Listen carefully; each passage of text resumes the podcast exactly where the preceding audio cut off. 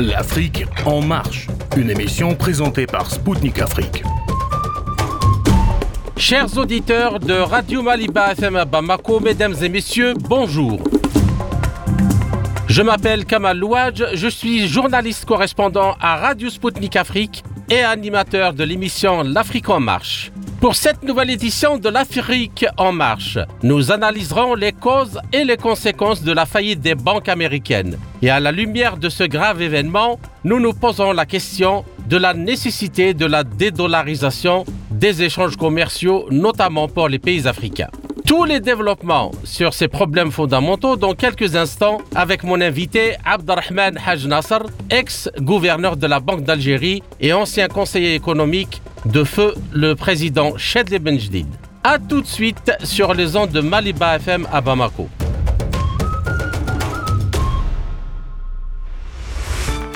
Mesdames et messieurs, euh, bonjour. Les déboires de la banque américaine euh, Silicon Valley Bank, SVB, la 19e banque euh, des États-Unis, puis Signature Bank, la 21e euh, banque, mais aussi Silvergate Bank, inquiètent sérieusement les marchés financiers mondiaux suite au repli des principaux indices de Wall Street. En effet, si l'on rajoute l'état d'autres banques systémiques comme le Crédit Suisse, le recul des indices d'autres banques comme la JB Morgan qui a chuté de 5% durant la séance de vendredi 10 mars et le décrochage des bourses européennes ce lundi 13 mars laisse penser qu'on pourrait assister à une crise financière internationale comme celle des subprimes en 2007-2008 qui avait provoqué une récession mondiale. Alors, la Silicon Valley Bank est spécialisée dans le financement des startups et Licorne, un secteur fragilisé depuis quelques mois. Silvergate et Signature Bank, deux autres banques de la finance tech également, ayant récemment communiqué sur ces difficultés liées à son exposition, donc à leurs expositions sur les crypto-monnaies dont la bulle a déjà éclaté en 2022.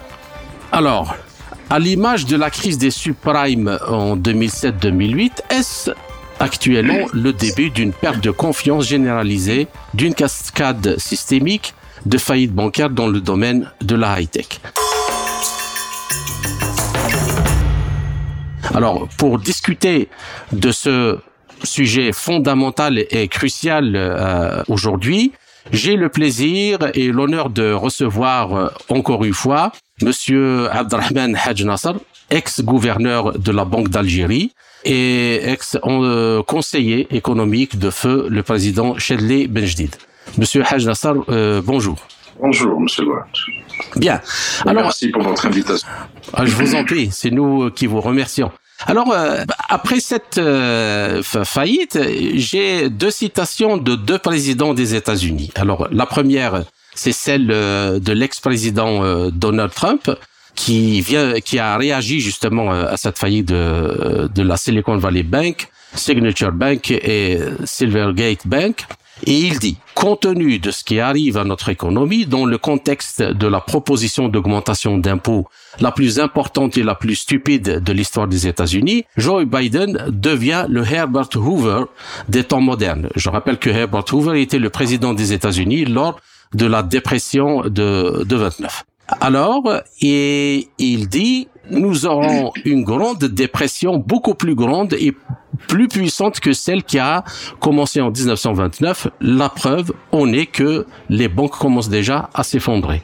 Alors, a contrario, il y a euh, la déclaration de Joe Biden qui dit que les Américains peuvent avoir confiance dans le fait que le système bancaire est solide après les turbulences donc suscitées par euh, l'écroulement de la banque euh, californienne SVB. Voilà. Alors, ma première question, Monsieur Haj Nasser, êtes-vous d'accord avec Monsieur Trump ou avec Monsieur Joe Biden? Et le monde va-t-il connaître une nouvelle crise capable d'ébranler l'ensemble du système financier et monétaire international? Vous savez, il y a les crises subies et les crises voulues. Par exemple, la crise de subprime aurait pu être résolue par le régulateur central en limitant, euh, on va dire, euh, en fixant un plafond au taux d'intérêt. Mhm. S'il avait fixé un plafond au taux d'intérêt payé par le bas de la classe moyenne américaine qui s'était fortement endettée pour pouvoir acheter des logements, ben on aurait sauvé le bas de la classe euh, moyenne américaine et puis sauver les banques, hein, les, les, fameuses banques qu'on a mis en faillite. Or, on a préféré mettre quelques banques en faillite et mettre surtout, euh, on va dire, euh, presque un tiers de la population américaine en situation de précarité euh, plutôt que les sauver. Donc il y a une question, pourquoi a-t-on fait ça? Parce que l'objectif de l'ultra-financiarisation, c'est la concentration non pas des revenus, mais de moyens financiers colossaux aux mains de quelques opérateurs qui sont pas forcément des individus, plutôt que de l'enrichissement de la majorité. Et, je dirais même plus, il est très important, à l'époque, il était très important euh, d'appauvrir, de précariser la classe ouvrière, euh, la classe travailleuse, euh, pour, pour créer une pression sur la classe moyenne qui, elle, n'était pas précarisée pour qu'elle travaille davantage. Et puis surtout, il était très important dans le cadre de la mondialisation de concentrer des revenus afin de pouvoir intervenir avec des nouvelles armes de la financiarisation dans la conquête du monde. Donc ça, c'est la crise de subprime. Évidemment, ce n'est pas ce qu'on écrit ni ce, ni ce qu'on nous dit. Oui, oui. Donc euh, les crises sont un moment de changement de pouvoir. Après le président Hoover et je dirais après Roosevelt, euh, euh, à l'époque, euh, il y a eu aussi un changement de pouvoir. Euh, Roosevelt avait dit, tout simplement, il avait demandé au patron de la mafia financière de l'époque, il avait nommé directeur du Trésor en lui disant, bah, tu dois me trouver une solution. C'était un financier, c'était le, père des Kennedy. le, les Kennedy sont des gens qui ont une ah. très belle image. Mais le père, c'était un des, c'était le patron de la mafia financière, hein, tout simplement. Donc, il, a, il a mis au pas la bourse et, et, toutes les bonnes euh, décisions à l'époque, euh, notamment euh, euh, la séparation de la banque d'investissement de la banque de dépôt, euh, notamment la division des grandes boîtes qui sont venues après, comme ITT, International Telegraph Telecom ou American Telegraph Telecom, etc. C'est-à-dire la lutte c'est-à-dire la lutte contre les monopoles. Oui. Donc, euh, ça a été donc une période de changement de pouvoir, c'est-à-dire où on redistribue le pouvoir, où on le rend un peu plus transparent, en rendant un peu plus euh, transparente et c'est-à-dire traçable euh, l'enrichissement des grands. Aujourd'hui, enfin, à l'époque des subprimes, c'était exactement le contraire, puisque c'est venu après une période où, par exemple, Clinton, qui avait été forcé à faire la guerre de Yougoslavie qu'il ne voulait pas, en utilisant le cas de Monica Lewinsky, et qui avait été forcé de refaire une réforme financière qu'il ne voulait pas, parce que le père Clinton n'est pas un imbécile, elle a dit. Par exemple, on l'a forcé à supprimer euh, la, la, la, loi qui interdisait le cumul des fonctions des banques d'investissement et des Vous parlez de, la loi Glass-Steagall Act. Glass-Steagall Act. Absolu. Pour rappel. Le Glass-Steagall Act est une loi passée par le Congrès américain en 1933 durant la présidence de Franklin Roosevelt dans le contexte de la Grande Dépression. Il interdisait aux banques commerciales, lesquelles acceptent les dépôts des épargnants et accordent des prêts, de pratiquer des investissements. Cette loi instaurait également le système fédéral d'assurance des dépôts bancaires et le plafonnement des taux d'intérêt. Le Glass-Steagall Act visait donc à protéger les banques commerciales et leurs déposants des risques pris par les banques d'investissement. Sous la pression de l'affaire Levinsky, la loi Glass-Steagall est abrogée en 1999 par le président Bill Clinton via le Financial Services Modernization Act, principalement pour permettre la naissance d'un géant de la banque, Citigroup. De nombreux experts s'accordent à dire que l'abrogation du Glass-Steagall Act a contribué à la crise financière de 2008. Et donc, euh, à l'époque, la vision était claire. Donc, euh, c'était euh, d'une certaine façon repermettre les manipulations de masse Et euh, dans ce dans ce cadre-là, euh, ce qu'on a appelé la crise des subprimes n'était qu'une crise qui permettait la concentration des revenus aux mains de quelques acteurs américains. En plus, tout cela dans le cadre de lutte interne. Donc, on a sacrifié une des banques d'affaires américaines au profit d'autres. Bon, faut bien. Mais, mais quand, vous dites ça, Monsieur Hadj Nassar, est-ce que est-ce qu'on peut penser que que c'est une crise qui a été provoquée?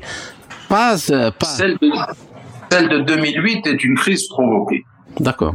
La guerre qui est importante aujourd'hui, c'est euh, la guerre de l'énergie, c'est-à-dire le contrôle de l'énergie, la guerre de la finance. Est-ce que l'ultra-financiarisation du monde permet de garder le contrôle du monde? Euh, La guerre de l'information. Donc nous avons une série de guerres parallèles, mais rien ne se passe comme prévu si dans la guerre de la euh, de l'information, dans un premier temps, l'Occident a gagné parce que il réussit toujours à, à, à, essayer de passer pour la force du bien. Donc le reste, c'est la force du mal. Mhm. Si euh, dans un premier temps la, capacité financière est apparue comme étant euh, incontournable, de sorte que nous avons vu les bourses ne pas arrêter de progresser comme s'il n'y avait pas de problème. Donc euh, cela dans un premier temps.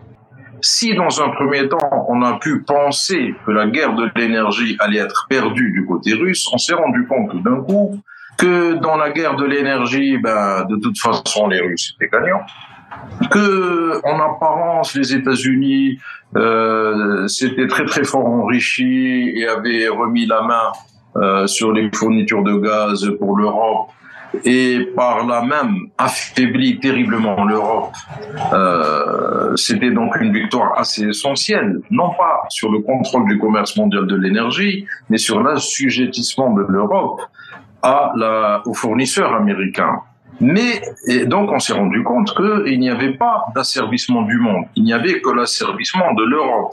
La, question qui se posait, c'est que tout d'un coup, la capacité d'influence des États-Unis n'était plus mondiale. Et donc cela remettait en cause le, privilège même des États-Unis, euh, ce qu'on appelle le privilège exorbitant du dollar, qui n'était lié qu'à sa capacité de nuisance militaire.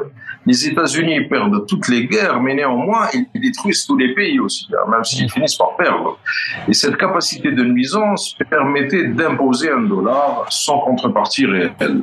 Donc, nous avons eu aussi une autre, euh, donc euh, quelque chose qui était je veux dire, assez difficile à comprendre dans la logique économique, qui était donc l'accroissement sans fin de la capitalisation boursière du monde, sachant que par ailleurs, quand on est un économiste, que qu'il n'y a pas de base. Absolument, ça avec une déconnexion complète. De base matérielle à cette valorisation. Alors, il y a des explications.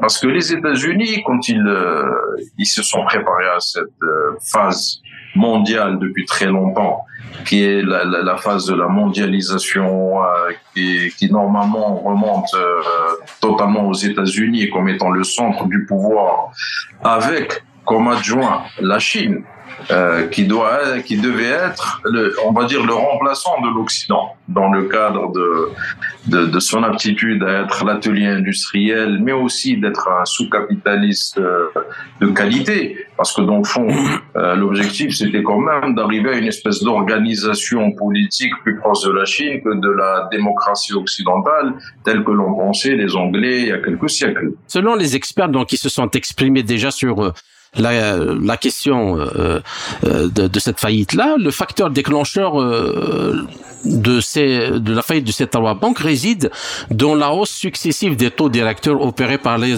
la Réserve fédérale américaine ces dernières semaines pour lutter contre l'inflation. Et à contrario, d'autres, euh, comme vous venez de, de le souligner vous-même, euh, experts estiment que les causes sont beaucoup plus profondes et structurelles.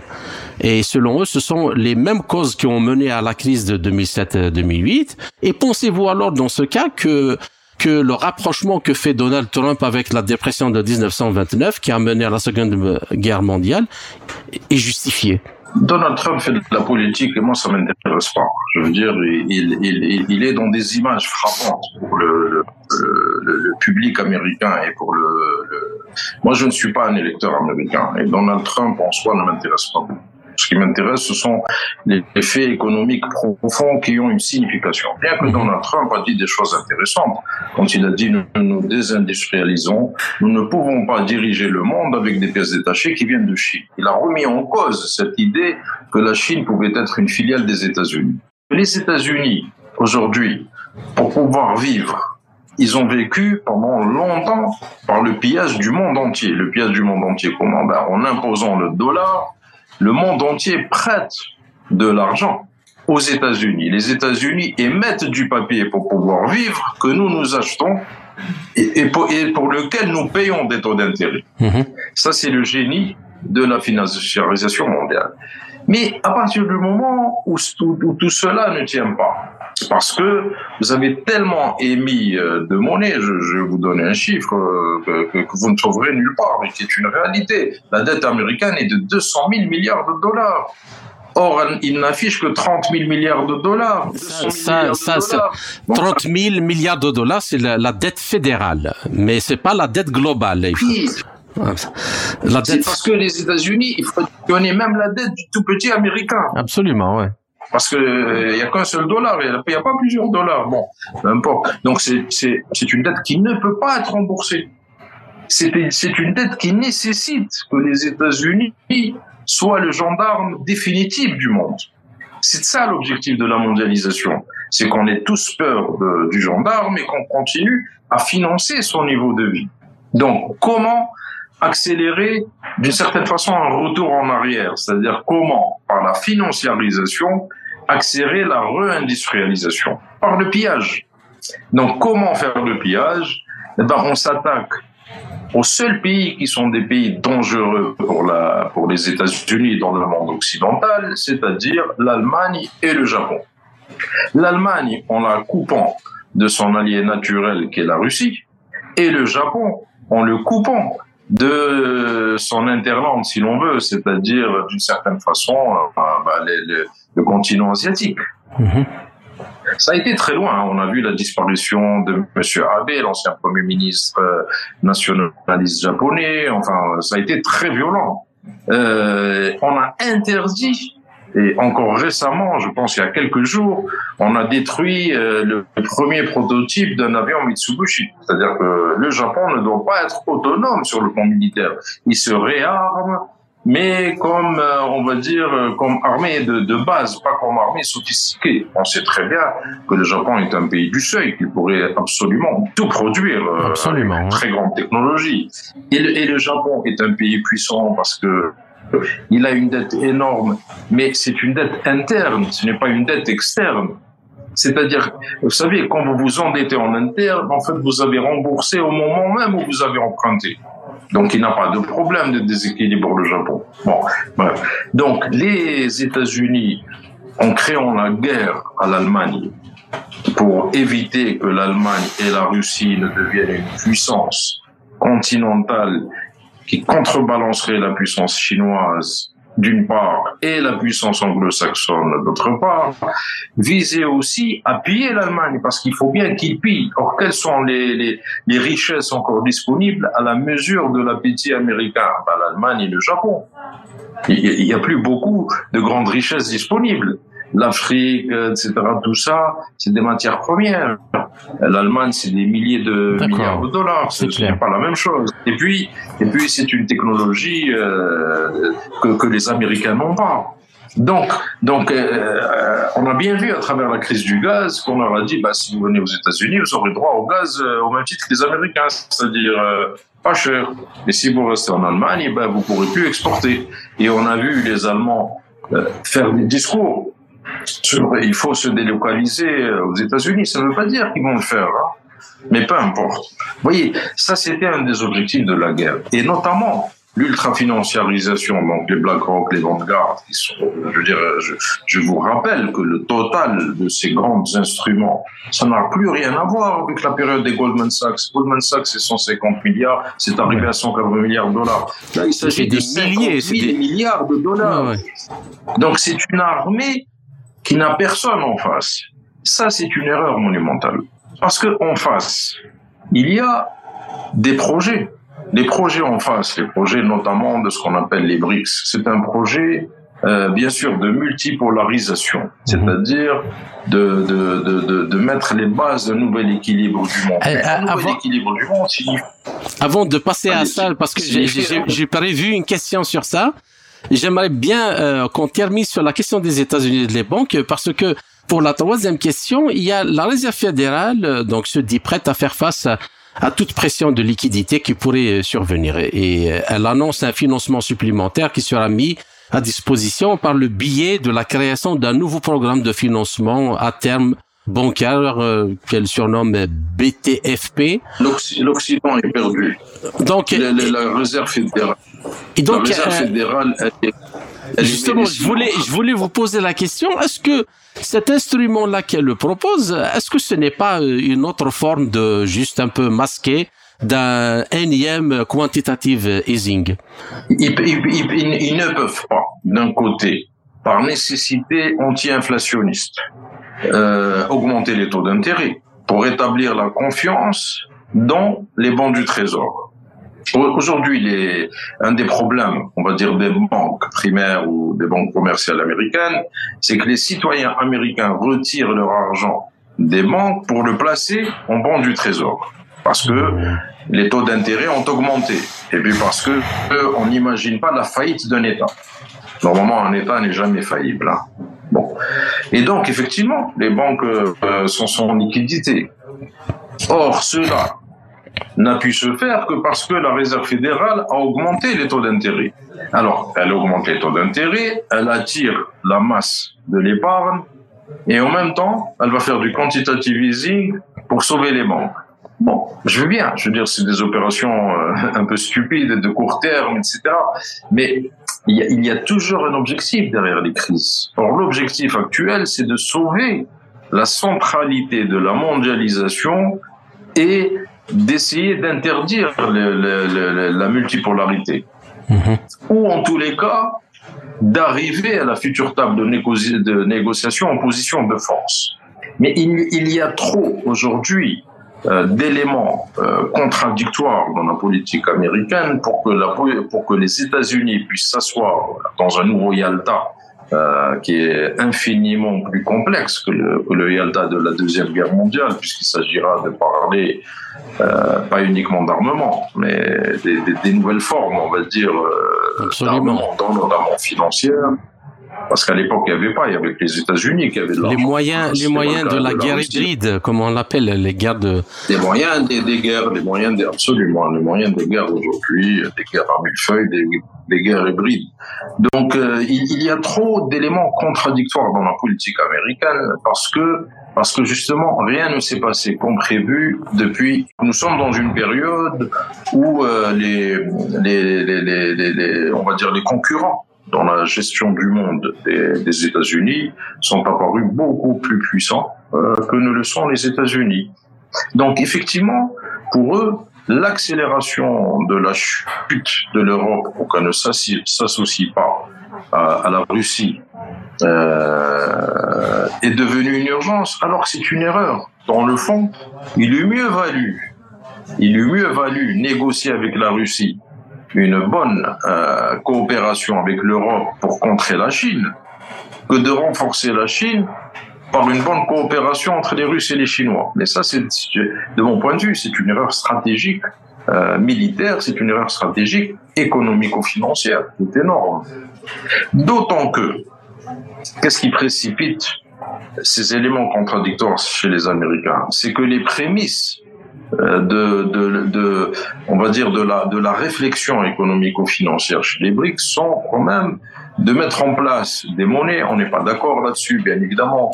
Il y a ceux qui, comme les Russes, euh, préfèrent euh, des, monnaies basées sur, euh, on va dire, sur la production de matières premières et la production industrielle pure. il y a ceux qui, comme les Chinois, sont dans une vision un peu plus hybride où il y a où il y a la production matérielle, mais aussi à la capacité financière. Évidemment, nous n'avons pas affaire au même centre d'intérêt. Néanmoins, il y a un débat. Il y a un débat entre des économies dites BRICS qui veulent construire le monde sur la base euh, de formes de production réelles et un ancien monde américain qui veut maintenir une capacité d'intervention sur une base de violence militaire et non pas de capacité industrielle ou de capacité financière basée mais dans cette configuration, Monsieur Hajjassa, comme une dernière question pour cette première partie de notre entretien, est-ce que si cette euh, crise, donc, arrive, la vague arrive en Europe, et nous la voyons déjà, il y a les bourses européennes sont, ont complètement euh, chuté toutes, et il y a les plus grandes banques aussi comme BNP Paribas, comme d'autres dont les indices euh, se sont écroulés. Est-ce que ça serait le, le coup de grâce à, à l'Union européenne? C'est, si la chose se complique. Bah, Écoutez, moi, honnêtement, soit l'Europe, disons que soit l'Allemagne se rebelle et décide de, de, rester une puissance, c'est-à-dire euh, d'accepter son rôle de quatrième Reich, hein, de, de, ce qui était son projet. Hein. Euh, Reich n'est pas nécessairement négatif, hein, ce n'est pas Hitler Reich, hein, d'accord. Euh, si l'Allemagne, euh, euh, consciente de ses intérêts grâce à la pression des industriels allemands et qui renoue petit à petit avec la Russie au-delà de l'affaire de Nord Stream, etc., ben, l'Europe ne disparaîtra pas. Et c'est intéressant pour eux et pour les Russes par rapport à la puissance de la Chine. La Chine, c'est quand même beaucoup plus puissant que les Américains potentiellement. On oublie. Euh, quand la Chine sera très très faible, il y aura 600 millions d'habitants, tous très très bien éduqués, très disciplinés, très productifs. Donc pour faire face et pour éviter qu'on tombe dans un nouveau monde euh, unipolaire, il faut il faut qu'il y ait des puissances à côté. Si les États-Unis ne sont pas capables de se sauver parce qu'ils ont fait des parce qu'ils ont tellement cru à leur hyperpuissance qu'ils ont perdu. C'est ce qui est arrivé aux, aux Anglais. Le thatcherisme, c'était quoi? C'était, ben, on n'a pas besoin de construire des voitures, on n'a pas besoin de produire ceci, on n'a pas besoin de produire cela, parce que nous contrôlons la City. Et d'ailleurs, même les États-Unis ne sont jamais arrivés à contrôler la City. C'était le centre du monde, mhm. le centre du monde financier. Donc si on contrôle la bourse, ben, on contrôle le reste du monde. Ben oui, mais il y a un moment il y a un moment où le citoyen lambda, il a besoin d'une voiture et de l'électricité et non pas de moyens financiers sur, parce que les moyens financiers n'ont de valeur que tant que vous leur faites confiance. C'est sûr, c'est du papier. Ce qu'émet une banque centrale, ce n'est pas du papier, c'est de la, c'est de la, seule monnaie qu'elle émet, c'est de la confiance. Mhm. Or, l'erreur américaine, l'erreur anglaise, ça a été justement de remettre en cause leurs propres droits. Quand vous remettez en cause le droit sur lequel vous reposez, vous, par exemple le droit de propriété, la preuve, euh, je veux dire, euh, en France, euh, il y a eu un problème pétrolier avec la, Guinée-Bissau. Ben on s'est attaqué malgré le droit au fils du président de la Guinée-Bissau. On lui a retiré ses moyens. Or, si la France voulait vraiment se battre contre la corruption, bah, d'abord, c'est un pays de recel. C'est un pays qui recèle, oui ou non? C'est-à-dire qui accepte de l'argent volé, euh, notamment des Algériens ou des Marocains ou peu importe, oh, n'importe quel pays, euh, et, toute l'Afrique francophone. Je veux dire, euh, à ce moment-là, ils auraient adopté des démarches anti-recel générales. Et la loi existe. Or, ils ne l'appliquent pas. Maintenant, si on prend les l'Angleterre qui remet en cause, euh, surtout l'Angleterre, qui est à la base même de l'habeas corpus, euh, oui, c'est ça, l'habeas corpus, etc., et du cette espèce de modus vivendi sur le fait que le droit de propriété, on ne touche pas, ben, de quel droit ils ont remis euh, en cause la possession des Russes ou même d'oligarques Il a un titre de propriété de quel droit? Mais à partir du moment où vous le remettez en cause, et le citoyen lambda, euh, en Argentine et n'importe où se dit mais moi je je peux même plus voler honnêtement. Où je vais mettre mon argent? Quant à celui qui est très honnête et qui a toute sa vie travaillé et qui a mis un peu de départ, mais pourquoi va-t-il croire dans ces pays? D'accord. Bah... Oui, ils ont créé une situation de perte de confiance.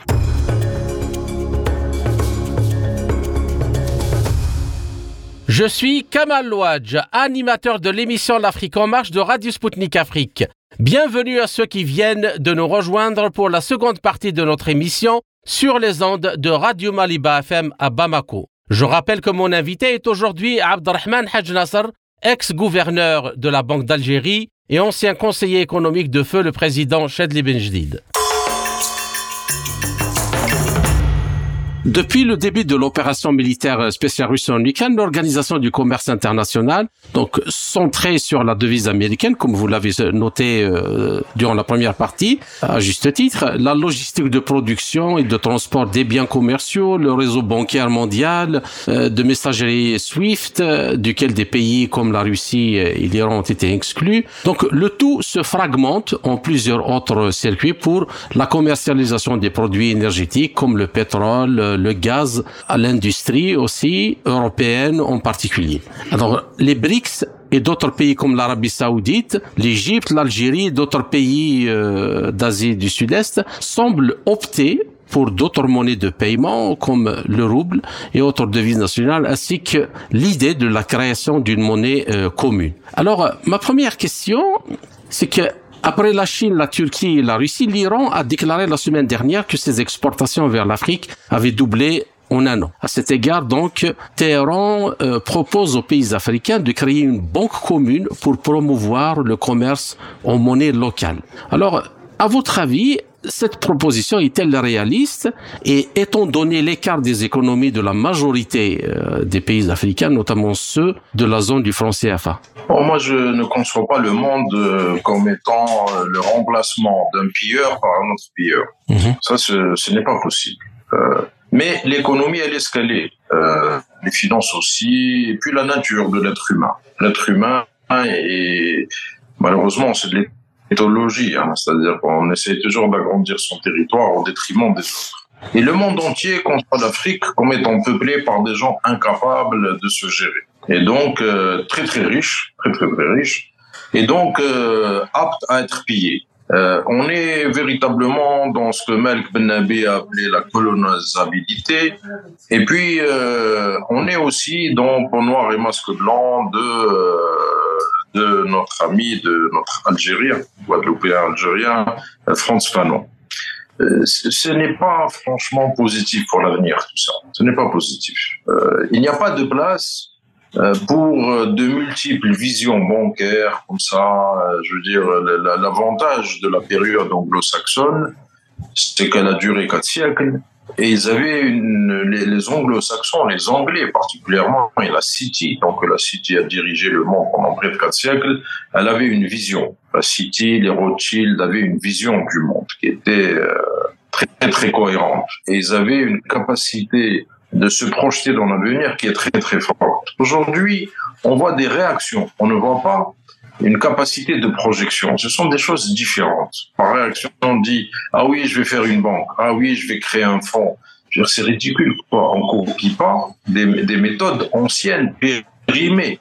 Ceci d'une part, qu'il s'agisse de l'Iran ou de l'Algérie qui vient d'être en place un fonds. Je veux dire, euh, en plus, encore faut-il qu'il y ait des choses à vendre. Hein. On vend quoi?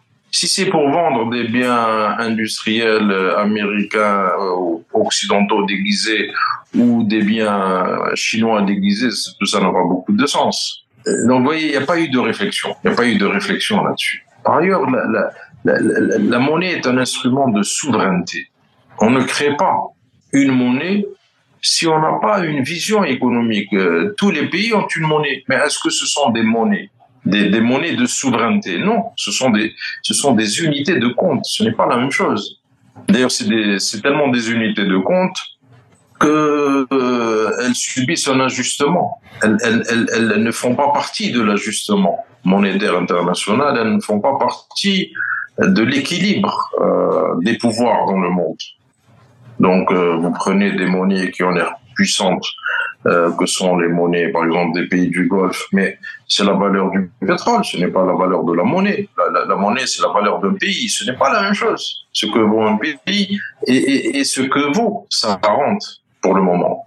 Bien sûr, il y a beaucoup plus grave que les pays du Golfe, que sont certains pays africains, et nous prenons le cas de, du franc CFA. Le franc CFA, c'est incroyable, veux dire, euh, c'est le minimum minimum que de frapper monnaie quand on est un pays indépendant. On a interdit à ces pays de frapper monnaie et on leur a même enlevé leurs réserves. Mhm. C'est tellement grave qu'un pays comme le Mali, connu, connu depuis l'Antiquité, par exemple si on prend l'Algérie, euh, euh, je veux dire toute l'occupation du Sahel, a été faite par les Algériens, on les appelle Algériens aujourd'hui, mais à l'époque, on va dire euh, par la Confédération des tribus zénètes, juste pour euh, monopoliser la route de l'or du Mali. Le Soudan, à l'époque, on appelait ça le Soudan. Le Soudan ou l'Empire du Mali. Or, au Mali, vous n'avez pas de réserve d'or. C'était quand même un des pays producteurs d'or. Il l'est toujours. Le Mali. Ouais. Le Burkina Faso, le Bénin, le Ghana, le Tchad, les Ashanti, enfin, je veux dire, euh, qui à l'époque, à l'époque, avaient des monnaies en or, qui aujourd'hui ont une monnaie de singe qui s'appelle franc CFA. Absolument. Alors évidemment, évidemment, la, réponse facile, c'est de dire c'est de la faute à la France. Oui, bien sûr, la France a organisé un pillage comme les États-Unis sont en train d'organiser un pillage, notamment le pillage de, l'Allemagne, c'est-à-dire que même des pays très puissants peuvent être pillés. C'est vrai, ils organisent toutes sortes de pillages, des matières premières, mais aussi des hommes. On paye la richesse. La France prend les meilleurs médecins, les meilleurs informaticiens. Tout le monde sait qu'en Algérie, nous avons donné 16 000 médecins à la France bon, euh, c'est incroyable. Avant, ils envoyaient des coopérants techniques, on payait très cher. Maintenant, nous payons pour leur donner des coopérants techniques qui ne nous rapportent rien et qui nous coûtent beaucoup. Donc, effectivement, l'impérialisme fait son travail et le sous-impérialisme fait son travail. La question essentielle, est-ce que nous, nous faisons notre travail le problème, c'est pas de dire j'enlève le franc CFA. Le problème est, encore une fois, qu'est-ce que j'ai comme projet de gouvernance? Qu'ai-je comme projet économique? Qu'ai-je comme projet industriel, etc. Et en fonction de ça, quelle est la monnaie qui me permettra demain d'asseoir cette souveraineté? Donc c'est une réflexion sur euh, la notion de souveraineté et de gouvernance. Alors, c'est un problème qui est très difficile à résoudre parce que nous avons, pour faire cette révolution dans nos pays, nous avons de points d'appui. Il faut juste se rappeler que il n'y aurait jamais eu de révolution française sans le point d'appui anglais, parce que les Anglais avaient besoin du développement d'une bourgeoisie en France pour accroître leur capacité à s'étendre dans le continent. Nous, on pense que les Anglais les Français ne s'aiment pas. C'est vrai, mais l'argent, lui, il s'aime très très bien. Et donc il sait très bien comment semer sa logique à lui, à travers le continent. D'ailleurs, même actuellement, euh, les... plus grandes fortunes euh, françaises, euh, que ce soit dans le domaine bancaire ou industriel, sont cotées à la City. Elles ont des... Évidemment. Mais, toutes les révolutions, la révolution russe, mais sans l'Allemagne, elle n'aurait pas eu lieu. Donc on a toujours besoin d'un point d'appui à l'étranger pour euh, permettre euh, à l'effet de levier de s'effectuer. Le problème pour nous de cette nouvelle gouvernance, c'est euh, est-ce que les BRICS vont servir de point d'appui, disons, pour simplifier, est-ce que dans cette étape, la Russie et ou la Chine vont servir de point d'appui pour changer le mode de gouvernance dans nos pays comme le mode de gouvernance en Europe a changé petit à petit grâce à l'Angleterre puis à l'Allemagne, ou euh, les BRICS vont-ils être un ratage parce que tout simplement, ça va être une nouvelle forme de pillage sous, d'autres noms? Oui, c'est une question essentielle sur l'intérêt des BRICS. Nous avons affaire aujourd'hui dans les BRICS à des cultures très différentes à des cultures non seulement historiques, mais aussi à des cultures économico-financières très différentes. Nous, nous savons que l'ex-URSS l'a montré, mais aussi la Russie, qu'il y a une capacité de gestion patrimoniale multiculturelle chez les Russes. Il peut y avoir des guerres contre les musulmans, ou contre ceci, ou contre cela, mais tout compte fait, c'est pas très raciste tout ça. C'est des guerres de, territoire et de, et de gestion de territoire, beaucoup plus que des guerres culturelles. Il y a une coexistence qui est très très forte, ce qui signifie que le mépris n'est pas n'est pas énorme. Il y a, il y a des équilibres. Euh, en Chine, nous savons faire une autre culture qui est une culture de la domination par l'argent et par le commerce, mais de domination, pas de partage. Il n'y a pas de partage. Euh, vous voyez, quand, vous reprenez l'ancienne URSS, vous voyez que dans le fond, euh, l'industrie a été partagée, que les écoles ont été partagées, euh, même si le partage n'est pas toujours égal, mais, mais, mais, mais il y a eu partage. Ce n'est pas le cas de la Chine. Il n'y a pas partage, il y a domination. C'est pas la même chose. Et dans le En cadre Chine, là de, d'autres. de, de ce projet de, de la route de la soie, les routes les nouvelles, les routes de la soie, est-ce que c'est pas un partage Oui, ça? Non, pas du tout. C'est un projet de domination commerciale, c'est-à-dire euh, je produis, je vends. Et sur la route, je construis des infrastructures qui me servent à vous endetter, parce que c'est moi qui les construis, mais je vous le mets comme sous forme de dette. En contrepartie de quoi, pour pouvoir me faire rembourser mon propre investissement, je vais prendre des matières premières que je vais ramener chez moi, que je vais transformer, que je vais vous vendre. Je veux dire, c'est un projet euh, euh, impérial, banal, quoi. Je veux dire, euh, c'est un projet impérial. Ce n'est pas un projet de, de transformation des rapports Mhm. euh, économiques internationaux. Donc, si les BRICS ne servent pas à dire non, euh, nous avons besoin de pays euh, équilibrés, plus équilibrés, euh, euh, bah, ça servira pas à grand chose. Vous voyez, donc, sur ce plan-là, cette réflexion n'a jamais été élaborée, ni en Chine, ni en Russie. La Russie l'a élaborée dans le cadre de sa révolution à l'intérieur de l'ex-URSS. Elle ne l'a pas élaborée à l'extérieur. Mhm. Donc ça, c'est un effort à faire. Il y a un grand économiste, euh, glaciaire, etc., qui, à mon avis, a des compétences de réfléchir à des choses comme ça. Mais nous aussi, nous devons réfléchir. Parce que, vous voyez, euh, par exemple, l'Union africaine existe, ils ont créé une zone de libre-échange, etc. Mais la zone de libre-échange, c'est la, croyance dans la magie. Comme si le libre-échange permettait le développement. Mais le libre-échange, c'est une invention anglaise pour permettre justement euh, d'exporter des, des produits transformés d'importer des matières premières. Mhm. Ça n'existe pas, le libre-échange. Même euh, la théorie d'Adam Smith, qui est la main invisible, bah, pourquoi on parle de la main invisible? C'est parce qu'on n'a pas d'explication sur notre fonctionnement ou, ou justement parce qu'on veut cacher le fait qu'il y a un régulateur. Chez les Anglais, le régulateur derrière la bourse, c'est la City. La City, pour simplifier, c'est Rothschild. Je simplifie, hein, bien sûr. Donc nous, nous, nous devons, nous, en tant que pays euh, qui voulons accéder à d'autres formes d'organisation, réfléchir, par exemple, moi je ne vois pas pourquoi on n'adopterait pas une loi internationale, une loi en tous les cas africaine contraignante, c'est que je ne peux pas exporter de matières premières, ou alors je ne peux export- exporter que la moitié, et l'autre moitié doit, le, doit être transformée sur place avec des règles simples. Par exemple, le partage de la valeur, le partage de la valeur. C'est-à-dire, je veux qu'à chaque fois que soit créée une unité monétaire de valeur en Chine, je crée la même unité de valeur. Justement, je voulais vous poser euh, une est question euh, sur ça. Euh, Il y a le, il y a un économiste russe qui s'appelle André euh.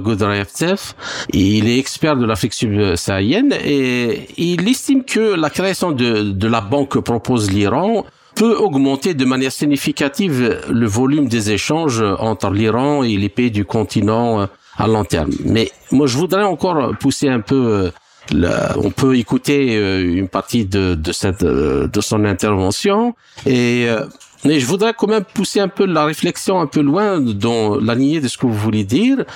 En août, les BRICS vont discuter de la création d'une monnaie commune. Et, et lors de leur prochain, c'était lors de leur prochain sommet en Afrique du Sud.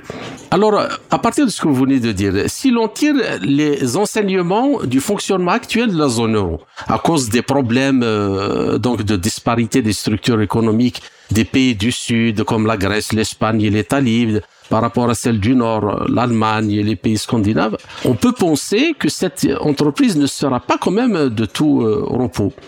Et qu'est-ce que vous en pensez? Bah, je pense que qu'une monnaie commune est, est, toujours euh, la monnaie de celui qui est le plus fort dans cette communauté. Donc, ça, moi, je, je crois pas beaucoup. Hein, crois pas, pas une monnaie unique, hein, une monnaie commune, c'est-à-dire que les pays vont garder leur monnaie. Et il y a eu déjà à l'époque de l'Union européenne, il y a eu euh, l'expérience du serpent monétaire européen, qui était un peu plus intéressant parce qu'il permettait euh, à l'intérieur d'un certain cadre l'ajustement des monnaies entre elles, mais sans trop d'écart. Et c'était beaucoup plus stimulant que la monnaie unique. Mhm. Mais encore une fois, la, monnaie est un instrument de souveraineté. Ce n'est pas une unité de compte seulement. Donc la, question, la question de cette réflexion est liée à ce que euh, j'essayais de dire tout à l'heure, à, une question, à la question de quelle est la géographie de la valeur. Comprenez mhm. Le problème, c'est pas grâce à une banque iranienne de multiplier le niveau des échanges. Quel est l'intérêt de multiplier le niveau des échanges si je vends, je vends deux fois plus de minerais? C'est pas l'intérêt? Ça va enrichir toujours les mêmes voleurs. Par contre, si je transforme le minerai chez moi et que je le, je le transforme avec beaucoup de valeur ajoutée et qu'en échange, je puisse obtenir de l'Iran ce que je ne sais pas produire moi, c'est intéressant parce qu'on échange de la valeur. Mhm. Si j'échange des matières premières contre des matières transformées, je n'échange pas de la valeur. Je participe à mon pillage. Donc c'est pour ça que je me dis, euh, si les BRICS doivent signifier un changement de paradigme, je n'aime pas ce type de mot, mais un changement de mode organisationnel mondial par rapport au système anglo-saxon, c'est bien à ça qu'il faut réfléchir. C'est que dorénavant, il faut s'interdire des échanges de produits de base contre produits transformés. Ce n'est pas possible, ça. Ça ne doit pas pouvoir continuer. Si les Iraniens veulent échanger en Afrique, ben, ils doivent venir industrialiser et transformer en Afrique. Donc, donc, euh, donc, donc, euh, Monsieur Haj euh, pour vous, euh, c'est-à-dire la, la, zone de libre-échange africain, continentale africaine, dans sa version actuelle telle qu'elle est faite actuellement, ne va pas vraiment euh, contribuer au développement des pays africains comme elle est calquée juste... Euh, pour moi, c'est une réflexion magique. Vous comprenez? Euh, on, on, on, a des formules creuses comme ça et on pense qu'elles vont avoir des effets positifs juste parce qu'on les a énoncées. C'est pas parce que j'ai une, je fais du libre échange que le développement va se fixer. C'est pas vrai ça. Je pas vrai. Pour que le développement se fixe, bah, il faut régler le problème de la corruption.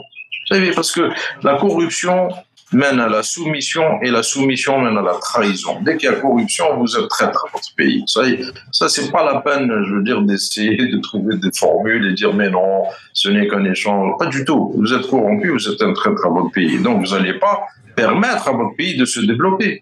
Ce n'est pas jouable ça. Donc il faut régler les, les problèmes de gouvernance clés. C'est pour ça que nous devons être aidés dans les pays, par les pays BRICS, notamment par la Chine, bah justement en s'interdisant la corruption, en s'interdisant ces pratiques commerciales.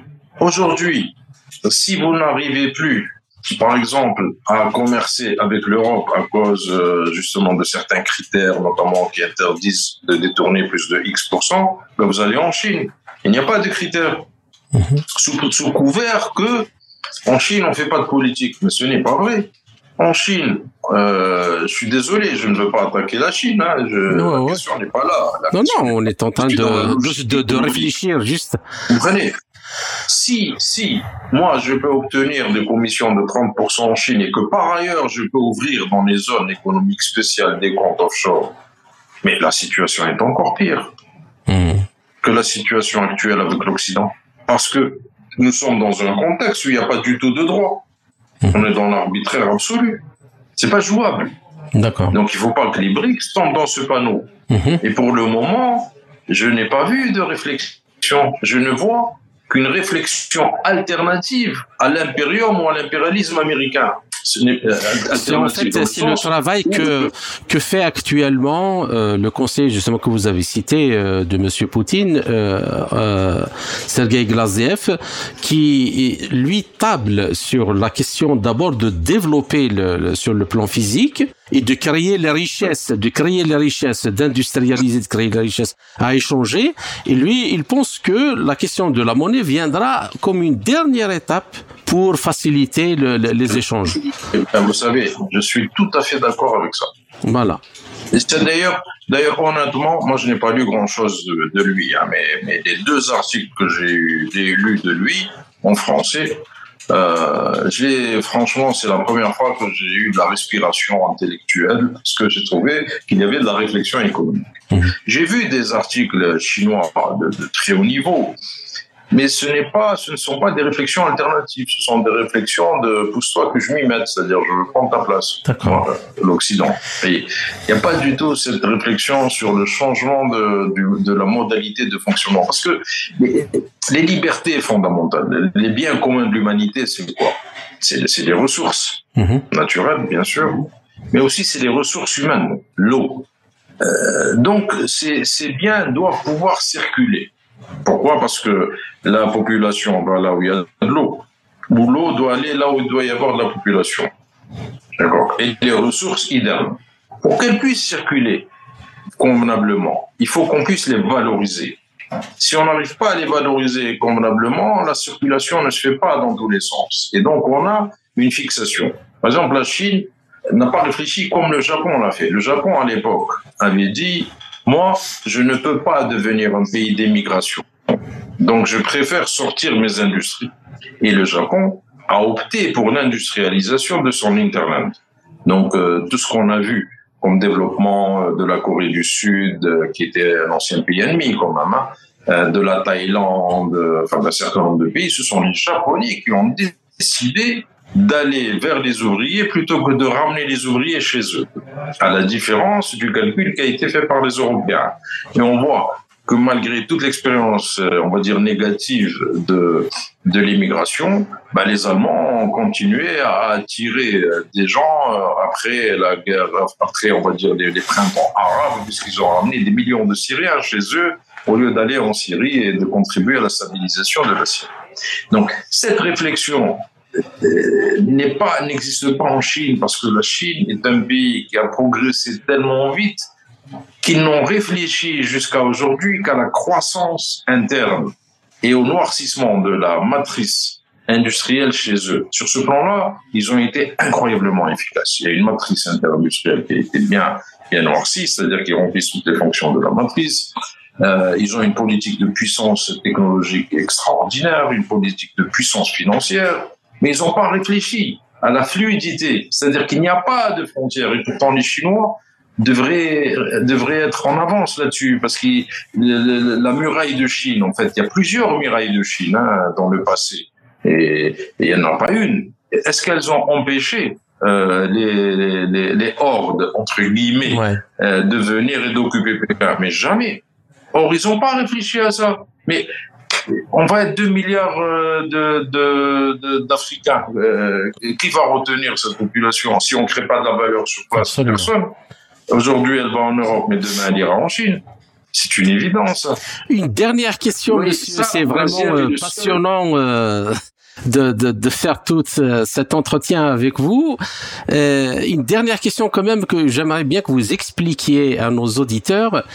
Cette histoire-là de dédollarisation, est-ce que c'est c'est vraiment quelque chose de de comment dirais-je de de sérieux de de qui peut se réaliser à court terme ou euh, le dollar euh, il est encore là pour une bonne partie de, de des années à venir et en particulier cette question pour l'Afrique qui a qui n'a pas de monnaie, donc comme vous l'avez dit à juste titre, les pays n'ont pas de, de, monnaie souveraine euh, vraiment et de développement et, donc in fine ils sont dépendants du dollar et de l'euro. Donc est-ce que cette histoire-là, vous, voyez que quelque chose euh, Écoutez, vu l'endettement américain de, qui est plus que colossal de 100 000 milliards de dollars, une dédollarisation brutale signifierait une catastrophe absolue de l'humanité. Hein. Ouais, à l'échelle internationale. Euh, parce que vous ne pouvez pas aujourd'hui, si vous valorisez l'américain tel qu'il devrait l'être aujourd'hui, selon sa production réelle et selon son poids dans le monde, il faudrait diviser le pouvoir d'achat par 6, si ce n'est par 10. Aucun être humain n'accepte une telle perte de pouvoir d'achat. Donc qu'est-ce qu'il va faire? Ben, Il va faire la guerre. Or, aujourd'hui, il ne peut plus gagner de guerre. Déjà, il n'en a jamais gagné. Hmm. Donc la seule guerre qui lui reste, c'est le champignon atomique. Donc attention, la dédollarisation doit prendre beaucoup de temps. De toute façon, elle est là, la dédollarisation, puisque de, on, puisqu'il n'y a plus le monopole. Dès le moment où vous n'avez plus le monopole, ben vous êtes plus dans une économie mondiale dollarisée. Donc, elle est de fait, la dédollarisation a commencé. De fait. Mhm. de fait. La, la, la, question, la, la responsabilité russe, elle est énorme aujourd'hui parce que d'une certaine façon, ils ont déjà gagné parce que le rouble a, pris de la valeur, parce que l'énergie a pris de la valeur, parce que Graziev et compagnie ont très bien réfléchi, la Banque centrale a bien géré, etc. Je dirais que les, les, dans leur responsabilité mondiale, les Russes par rapport à la Chine, pour qu'elle ne devienne pas trop forte par rapport à, euh, au reste du monde, il faut trouver un équilibre qui ne soit pas l'effondrement euh, de l'Occident. Parce que euh, l'effondrement, encore une fois, c'est une catastrophe. Euh, vous savez, un animal blessé, il est, prêt à tout. Aujourd'hui, les États-Unis n'ont pas conscience de leur niveau de faiblesse. Donc, dans ce cas de figure, c'est au fort d'aider le faible à prendre conscience, tout en n'allant pas jusqu'au bout de la prise de conscience de sa faiblesse, tout en gardant l'illusion qu'il fera partie des grands. Mhm. Donc il faut dédollariser, mais par étapes.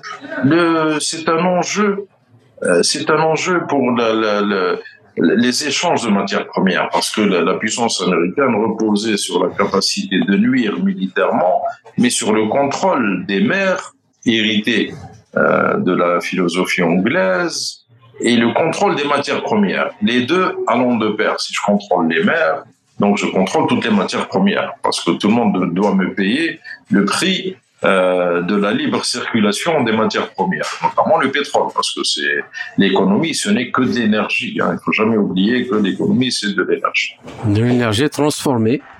Transformée. Ce n'est pas le cas aujourd'hui. Ils ne contrôlent plus.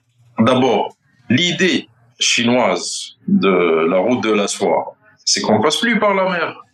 L'idée russe L'idée chinoise est une idée horizontale. L'idée russe de route verticale, idem, c'est qu'on va, on va contourner l'étranglement par la mer, notamment tous les tubes.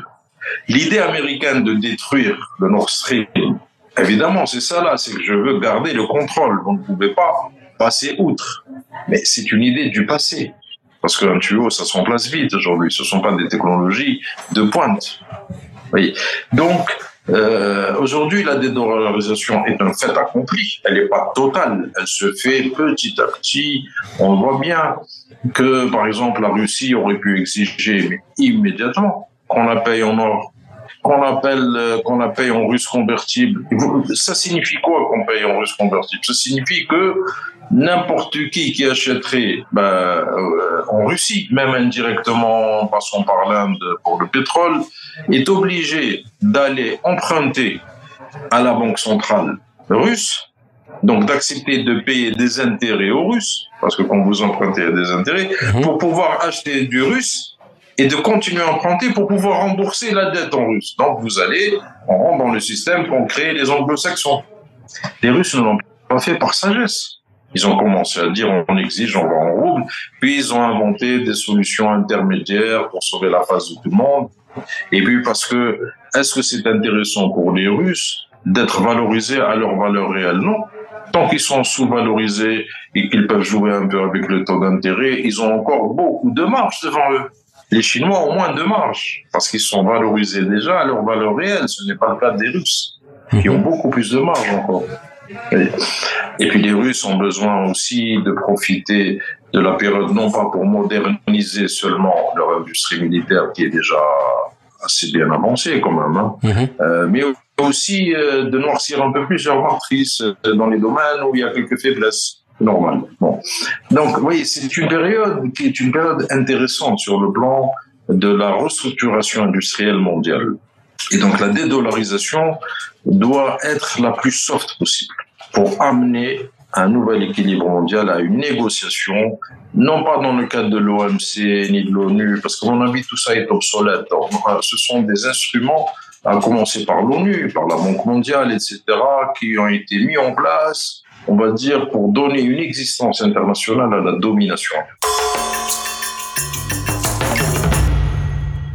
C'était Abdelrahman Haj Nasser, ex-gouverneur de la Banque d'Algérie et ancien conseiller économique de feu, le président Ched Benjdid. Vous êtes toujours sur Radio Sputnik Afrique, partenaire de Radio Maliba FM à Bamako.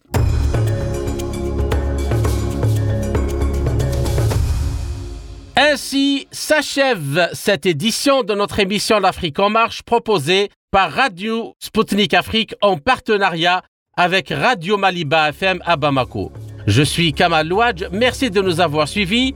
Tout en espérant avoir été à la hauteur de vos attentes, chers amis, je vous retrouverai très bientôt. D'ici là, portez-vous bien. L'Afrique en marche. Une émission présentée par Spoutnik Afrique.